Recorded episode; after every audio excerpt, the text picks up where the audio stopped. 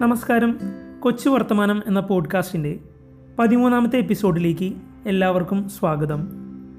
ഇന്നത്തെ നമ്മുടെ വിഷയം കാലാവസ്ഥ വ്യതിയാനത്തെക്കുറിച്ചാണ്. അപ്പോൾ ഇതൊരു സീരീസ് ആയിട്ടാണ് പ്ലാൻ ചെയ്യുന്നത്. ഈ ഒരൊറ്റ സീരീസിൽ ഒരു അഹ്, അഞ്ചാറ് എപ്പിസോഡുകൾ ഉണ്ടായിരിക്കും. അത് അടുത്തടുത്ത് വരുന്ന എപ്പിസോഡുകളായിരിക്കില്ല ഒരു രണ്ട് മൂന്ന് മറ്റ് വിഷയങ്ങൾക്ക് ശേഷം വീണ്ടും ഇതൊരു റിക്കറിങ് തീമായിട്ട് കടന്നു വരുന്ന രീതിയിലാണ് പ്ലാൻ ചെയ്യുന്നത്. അപ്പോൾ നമ്മുടെ പൊതുവായിട്ടുള്ള വിഷയം എന്താണെന്ന് വെച്ച് കഴിഞ്ഞാൽ കാലാവസ്ഥ വ്യതിയാനം നയവും പ്രവൃത്തിയും. അതായത് climate change policy and practice അപ്പോൾ ഇന്ന് അതിന്റെ ഒരു ഇൻട്രൊഡക്ഷൻ അതിന്റെ ഒരു ആമുഖമാണ്. നമുക്കപ്പോൾ അതിലേക്ക് കടക്കാം.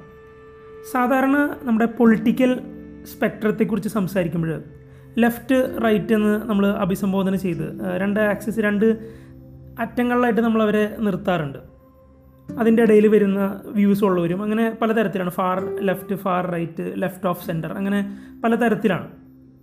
അതുപോലെ കാലാവസ്ഥ വ്യതിയാനത്തിന്റെ കാര്യത്തിൽ നമ്മൾ ഇത്തരത്തിലൊരു വശങ്ങൾ എടുക്കുകയാണെങ്കിൽ ഇപ്പോൾ അതിന്റെ രണ്ട് എക്സ്ട്രീം വശങ്ങളിലായിട്ട് നമുക്ക് കാണാൻ കഴിയുന്നു. ഒരു വശത്ത് ഒരു ഫാർ റൈറ്റ് എന്ന് ഞാൻ അതിനെ വിളിക്കുകയാണെങ്കിൽ അത് കംപ്ലീറ്റ് ആയിട്ട് ഈ ക്ലൈമറ്റ് ചേഞ്ചിനെ ഡിനൈ ചെയ്യുന്ന അല്ലെങ്കിൽ ഇത്തരത്തിൽ പ്രകൃതിക്ക് ദോഷമുണ്ടാക്കുന്ന രീതിയിൽ പ്രവർത്തിക്കുകയും എന്നാൽ അതിനെ ന്യായീകരിക്കുകയും ചെയ്യുന്ന ഇപ്പോൾ ഒരുപാട് പ്രോഫിറ്റിൽ മാത്രം കണ്ണുവെക്കുന്ന ആഗോള ഭീമൻ കമ്പനികളും.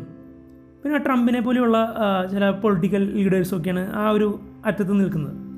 അതിന്റെ മറുവശത്തൊരു ഡീപ്പ് ഇക്കോളജിക്കൽ സ്റ്റാൻഡ് അതായത് പ്രകൃതിക്ക് ഇണങ്ങുന്ന രീതിയിൽ അല്ലെങ്കിൽ പ്രകൃതിയെ സംരക്ഷിക്കുന്ന രീതിയിൽ കാര്യങ്ങൾ മുന്നോട്ട് കൊണ്ടുപോകണമെന്ന് പറയുന്ന നമ്മുടെ ക്ലൈമറ്റ് ചേഞ്ച് ആക്ടിവിസ്റ്റുകൾ ഇനി ആദ്യത്തെ കൂട്ടരെന്ന് പറഞ്ഞു കഴിഞ്ഞാൽ ഒരുപാട് അതായത് ഇതിന്റെ ഫാർ റൈറ്റിൽ നിൽക്കുന്ന ആളുകൾ എന്ന് പറഞ്ഞു കഴിഞ്ഞാൽ ഗ്ലോബലി ഒരുപാട് പൊളിറ്റിക്കൽ ഇൻഫ്ലുവൻസും അത്രയ്ക്ക് തന്നെ പണക്കിലുക്കുമൊക്കെ ഉള്ള ആളുകൾ ആയതുകൊണ്ട് തന്നെ ഇതിന്റെ ഒരു എക്സ്ട്രീം ലെഫ്റ്റിൽ നിൽക്കുന്ന ആളുകൾക്ക് ഒരുപാട് നിരന്തരം ഏഹ്, ശബ്ദം ഉയർത്തേണ്ടി വരുന്നൊരു അവസ്ഥയാണ് ഉണ്ടാകുക എന്നാൽ പലപ്പോഴും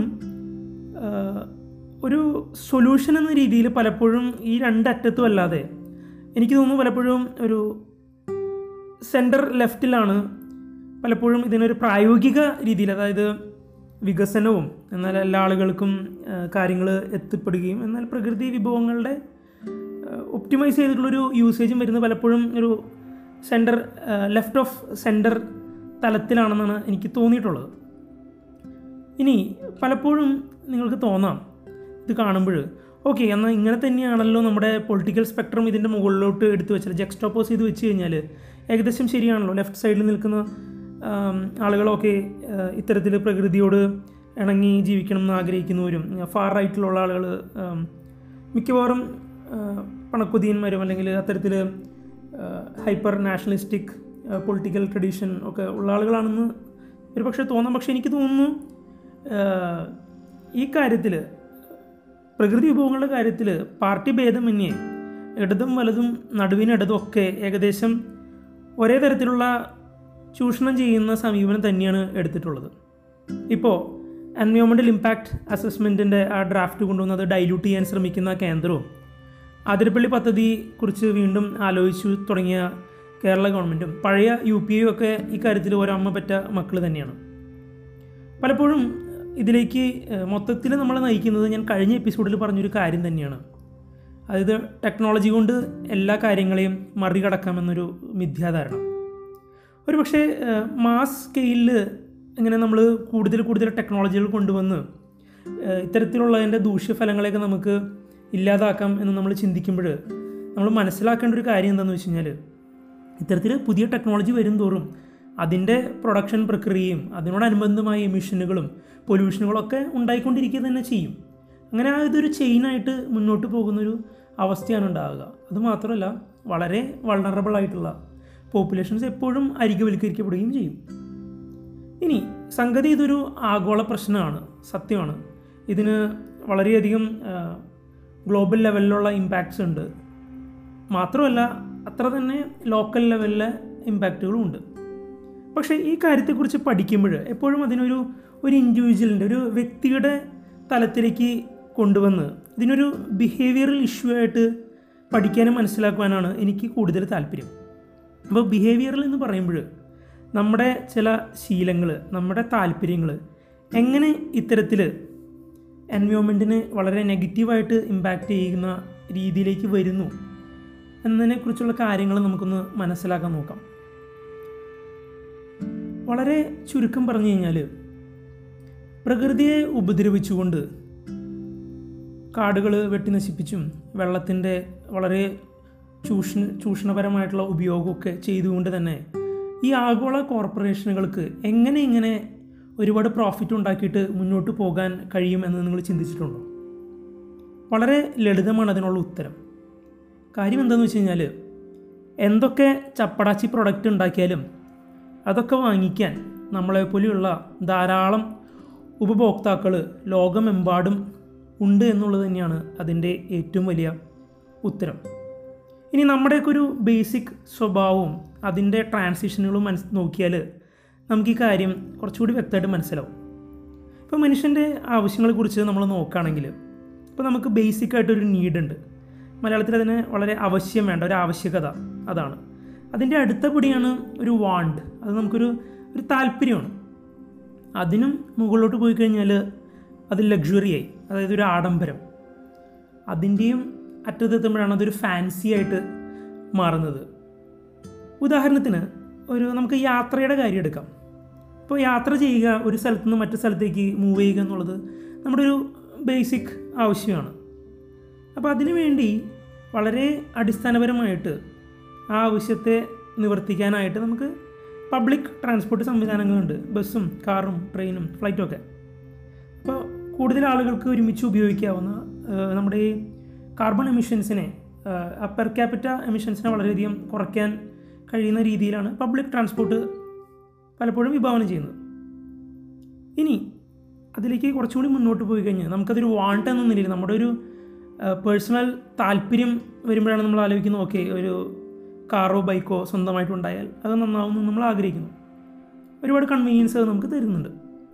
ഇനി അതിന്റെ അടുത്ത പടിയിലേക്ക് കടക്കുമ്പോഴാണ് അതിലൊരു ലക്ഷറിയുടെയും ഒരു ആഡംബരത്തിന്റെയും സ്ഥിതിവിശേഷം കടന്നു വരുന്നത്. അപ്പോൾ വെറുമൊരു യാത്രോപാധി എന്നതിനു ഉപരിയായിട്ട് ആ നമ്മുടെ തോട്ട് പ്രോസസ്സ് ഒരു ഹൈ എൻഡ് കാറ് അതായത് ഉയർന്ന വേഗതയും ഭംഗിയുള്ള ഡിസൈനും ലക്ഷൂറിയസ് ആയിട്ടുള്ള ഇന്റീരിയേഴ്സും ഒക്കെ ഉള്ളൊരു പുതിയ ഒരു ഡിസൈൻ അപ്പോൾ അത് ബേസിക് ആയിട്ടുള്ള അതിന്റെ യാത്ര ചെയ്യുക എന്നതിൽ നിന്ന് അപ്പുറം അതൊരു ആഡംബരത്തിലേക്ക് മാറുകയാണ്. ഇനി ഒരു ഫാൻസി എന്ന് പറയുമ്പോൾ അതൊരു പക്ഷേ നമ്മളൊന്നും ചെയ്യുന്നതായിരിക്കില്ല ഒരു പക്ഷേ വലിയ താരങ്ങളും ഒക്കെ ചെയ്യുന്നത് പോലെ ചെറിയ ഡിസ്റ്റൻസുകൾക്ക് പോലും ഒരു പ്രൈവറ്റ് ജെറ്റോ ഹെലികോപ്റ്ററോ ഒക്കെ ഉപയോഗിക്കുന്ന ഒരു രീതി വരുമ്പോൾ അത് ആ ഒരു ഫാൻസി തലത്തിലേക്ക് കാര്യങ്ങൾ പോവുകയാണ്.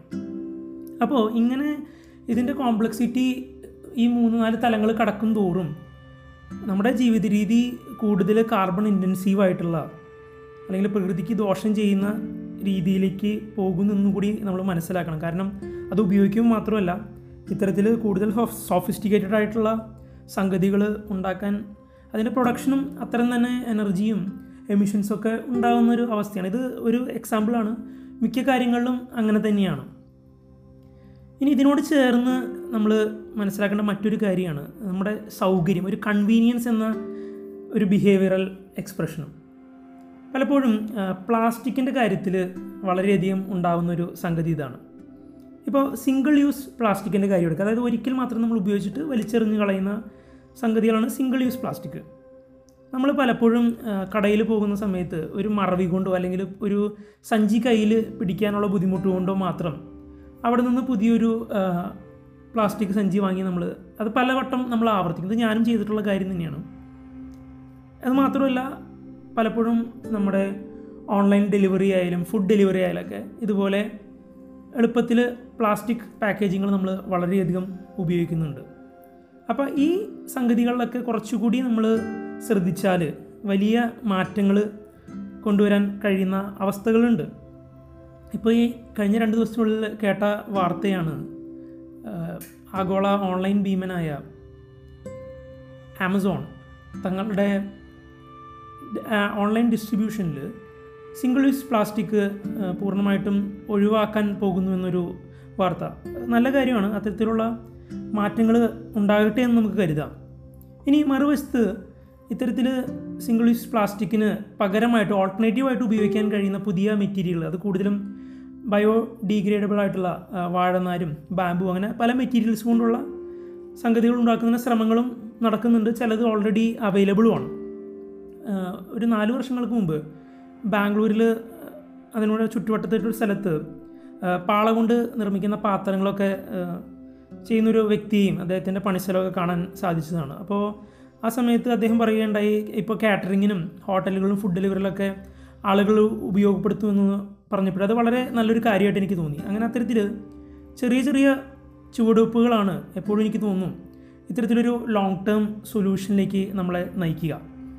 അപ്പോൾ നമുക്ക് ഈ സീരീസിൽ ഇനി വരുന്ന എപ്പിസോഡുകളിൽ അങ്ങനത്തെ പുതിയ പല ടെക്നോളജികളെയും സംരംഭങ്ങളെയും ക്ലൈമറ്റ് ചേഞ്ചുമായിട്ട് ബന്ധപ്പെട്ടിട്ടുള്ള ട്രാൻസ്പോർട്ടേഷൻ റിന്യൂവബിൾ എനർജി അത് മറ്റ് എൻവയോൺമെന്റ് കാര്യങ്ങൾ അതിന്റെ നയങ്ങളും ടെക്നോളജികളൊക്കെ നമുക്ക് പതുക്കെ പതുക്കെ പരിചയപ്പെടാം. അതിന് ലോകമെമ്പാടും നടക്കുന്ന ശ്രമങ്ങളൊക്കെ പരിചയപ്പെടുത്താൻ ശ്രമിക്കാം. അപ്പോൾ എല്ലാവരും അതിനായിട്ട് കാത്തിരിക്കുക. ഇന്നിപ്പോൾ മൊത്തത്തിലൊന്ന് പറഞ്ഞ് അവസാനിപ്പിക്കുന്നുള്ളൂ അപ്പോൾ അടുത്തൊരു എപ്പിസോഡിനായിട്ട് നമുക്ക് കാത്തിരിക്കാം. നന്ദി.